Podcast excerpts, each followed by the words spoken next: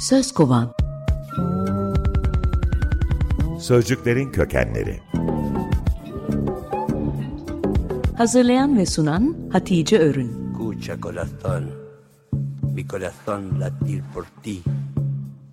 El latido de mi corazón para ti.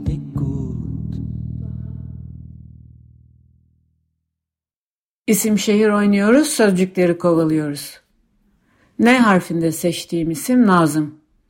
Bu ismi seçerken yine hem isim hem şiir olsun istedim. Nazım Arapça bir sözcük. Nun, z, mim kökünden geliyor. Dizmek, düzenlemek, sıraya sokmak, bestelemek gibi anlamları var. Altında dört fiil, 12 sözcük ve sözcük grubu var. Bunlardan dilimize aldıklarımız nazım, nizam, intizam, nazım, manzume, tanzim ve muntazam. Bu sözcüğün izini sürerken nazım ile birlikte nazım olmayanı da anlatmak istiyorum. Ölçülü dizim demek olan nazım sözcüğünün İngilizce'de karşılığı verse. İngilizceye atlama nedenim bu sözcüğün antik çağa giden başlangıcı ile Türkçe karşılığı koşuk sözcüğünün benzerliği. Verse, İngilizceye Latince versus'tan gelmiş. Çizgi, sıra, saban izi, oluk demek. Yine aynı dilde dönmek anlamına gelen vertere var. İlk alfabe elif harfini tanımlayan öküz ile başlıyorsa, nazımın öküz dönüşü olması da doğal takip ediyor. Bu ismi yani bu stropodon öküz dönüşünü K harfi altında çalışmıştık. Koşuk sözcüğü de hem çift koşmak hem de mısra dizmek demek. Nazımda şair sözcükleri diziyor, çeviriyor, birbirine döndürüyor, uyaklar yapıyor, sonra başa dönüyor, gidip geliyor, ritmi var, müziği var ve bu yapısıyla düz yazı dediğimiz nesirden ayrılıyor. Amerikan şair Richard Howard çok güzel bir kısa tanım yapıp nesir ilerler, nazım döner demiş. Nesir de Arapça bir sözcük. Nun, sa, re kökünden geliyor ve dağıtmak, yaymak, serpmek, saçmak, yazmak demek.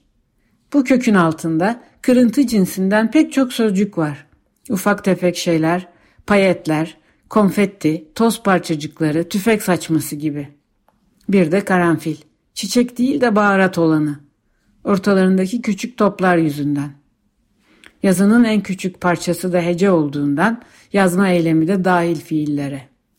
Yani tüfek saçması da var, deli saçması da. Nesirin İngilizcesi ise prose.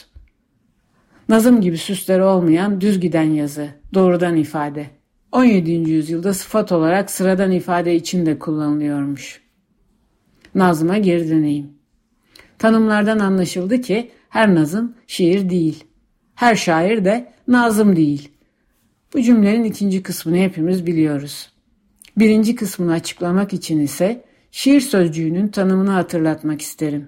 Şiir, anlama, kavrama, bilincinde olma, duyarlı olma tanımlarını şuur kökünden taşıyor.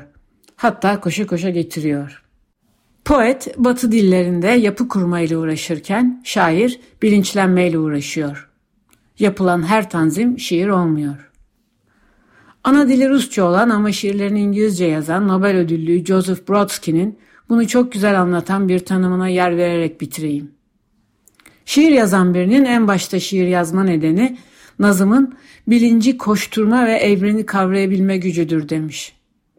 Çeviriyi yaparken nazım ve evren yani verse ve universe uyağını kaybettim ama hiç olmazsa ivme yerine koşturma sözcüğünü özellikle seçerek Türkçe koşuk ile bağladım. Yarın Nil Nehri'nde kağıt kalem ararken bulicin bulmak.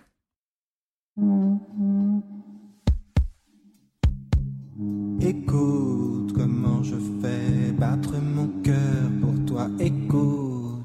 Söz kovan Sözcüklerin kökenleri